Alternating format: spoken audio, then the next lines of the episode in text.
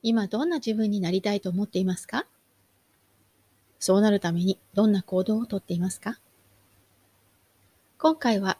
なりたい自分になれる最短の方法についてお話したいと思います。こんにちは。心理カウンセラーのまさこです。家庭も子育ても自分の人生も大切にしたいと願う女性のサポートをしています。臨床心理学やポジティブ心理学、プノセラピーやコーチングの手法を取り入れ、悩みを潜在的な部分からクリアにして、思い描いた未来を手に入れるお手伝いをしています。このポッドキャストでは、私自身の経験や学び、セッションを通しての気づきなどをシェアしたいと思っています。では最初にワークです。今自分が一番親しい人を5人思い浮かべてください。その人は結婚していますか？子供はいますか？どんな家庭を築いていますか？夫婦関係はどうですか？普段どんなことをして過ごしていますか？収入はどのくらいですか？どんなことに興味がありますか？普段どんなことを話題にしていますか？できたら、このポッドキャストを一旦止めて5人の顔を思い浮かべてみてください。あなたは最も一緒に過ごす時間の長い5人の友達の平均になるという言葉があります。この言葉はアメリカの起業家で31歳で億万長者になったジム・ローン氏の言葉です。先ほどの5人の顔を思い浮かべてみて、どう思いましたか？海外の研究でも実際に収入においてこれが当てはまっているといった結果が出ているそうです。私もこの言葉は結構真実をついているなと思います。私たちは自分と価値観や収入やライフスタイルが似ている人と友達になることが多いですよね。類は友を呼ぶとも言いますし、やはり同じような興味を持っている人とか、同じ境遇の人とつるんだりするのが心地よかったりします。ですから、自分の近くにいる5人がどんな人たちなのかというのを振り返ってみると、今の自分が客観的に見えてきます。でもそれだけではなくって、この言葉にはもっとパワフルな意味が込められていると私は思っています。それは、自分がどんな環境に身を置いて、どんな人と一緒に過ごすかが、自分自身のこれからのあり方に影響を与えるということなんですね。例えば、私がアメリカに留学した時の話をしますね。私は最初 ESL という英語を母国語としない留学生が英語を学ぶ大学付属の英語コースに入りました。入った当初は、まあ3ヶ月から半年ぐらい英語を勉強して、もしできそうなのが大学に編入できたらラッキーぐらいのつもりでした。まあ、中学生、高校生ぐらいの頃からずっと大学は海外に留学したいっていう気持ちはあったんですけど、自分の周りにそんな人もいなかったし、自分が本当にできるかどうか自信がまるでなかったんですよね。ですから、まあ、できたらラッキーぐらいの感覚で、まあ、とりあえず英語だけでも勉強しよう、みたいな感じで ESL に入ったんです。で、いざ ESL で勉強していると、クラスメートはみんな留学を前提に来ている子ばっかりだったんです。だからその中で一緒に学んでいるうちに、大学に編入できたらラッキーぐらいの軽い気持ちだったのが、みんなできるんだから私も大学ぐらい入れるでしょっていう確信に変わりました。それから、大学在学中に心理学の研究室で働いてたんですね。そこにいると、周りにいる人たちはみんな教授とか大学院生とかばっかりだったんです。で、それまでは教授とか大学院生みたいな人たちっていうのはものすごく真面目で、ものすごく頭がいい人たちっていうふうに思っていたので、私には無理みたいなところがあったんですけど、仕事を通して毎日そういう人たちと接していると、別に普通の人たちだし、それでみんな研究して研究論文書いてるというのを毎日見てたら、自然と自分も大学院って真面目な人たちが行くすごい難しいところっていうイメージが、私も頑張ったら大学院に行けるかもという気持ちに変わってきたんですね。人は誰でもリミティングビリーフというものを持っています。リミティングビリーフとは心のブレーキとか思考の制限、ブロックとか呼ばれたりします。物事の捉え方をネガティブに傾ける思い込みとか信念、信じていることとかを指します。リミティングビリーフは私たちの行動にブレーキをかけて自分のポテンシャルを制限してしまいます。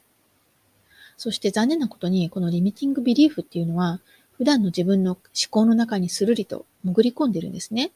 あまりにも自分にとっては当たり前すぎるので一人では気づけないことが多いんです。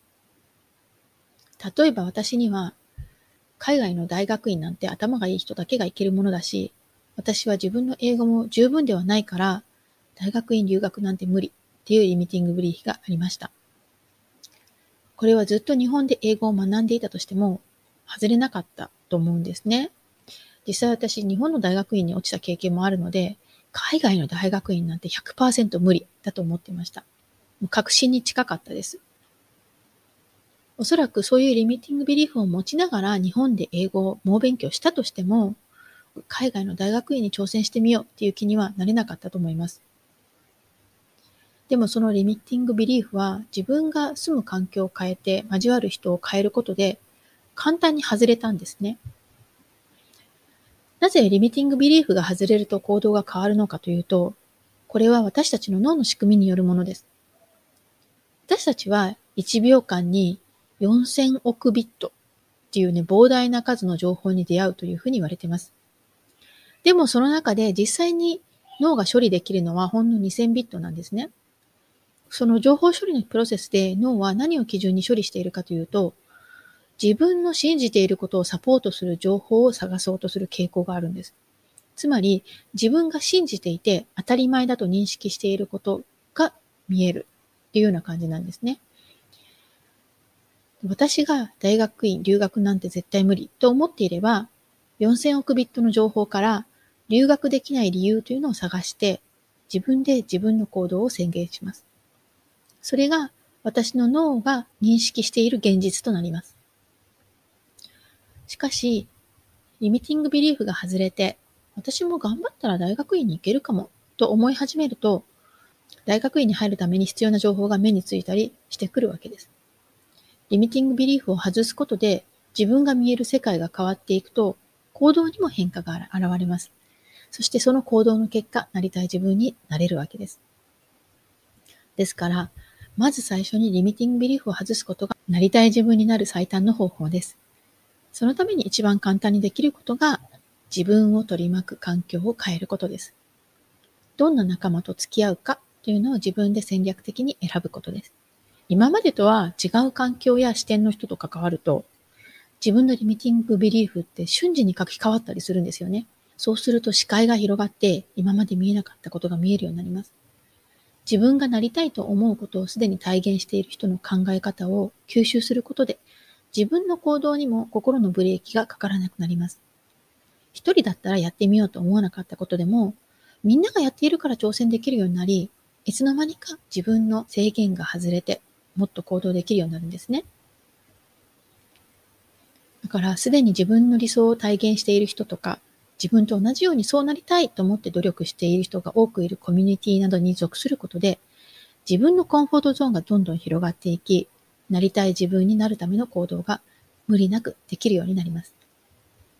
私はこれがジムローンのあなたは最も一緒に過ごす時間の長い5人の友人の平均になるという言葉に集約されているんじゃないかなと思います。私は夫婦関係とか子育てのプログラムというのを開催しているんですけれども、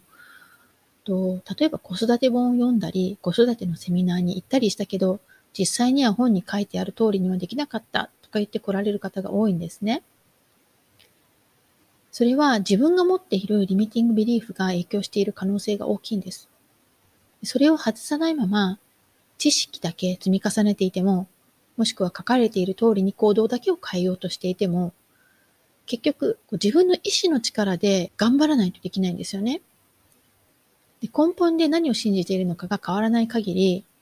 その意志の力っていうのはいつもいつも使えるわけではないので、すぐにまた元の自分に戻ってしまいます。これが頭で分かっているんだけど行動できない理由の一つです。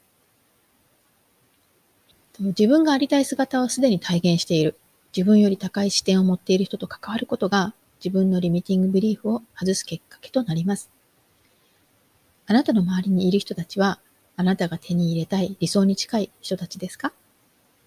どんな人ともっと交流をしたら、なりたい自分になれそうですか？もっとこれから成長したいと思うなら、ぜひ自分が成長できるような人間関係の中に身を置いてみてください。最後までお聴きいただきありがとうございます。この配信がためになったと思った方は、ぜひ配信登録お願いします。ただいま、子供の自己肯定感がアップする魔法の50フレーズという無料冊子をプレゼント中です。海外在住の心理カウンセラーによる子供の自己肯定感が上がる声かけのヒントがたっぷりの無料レッスンです。ご希望の方は、超ノートのリンクからダウンロードください。URL は greenbeautylab.com forward slash magic greenbeautylab.com forward slash magic magic マジックですね。では今日もありがとうございました。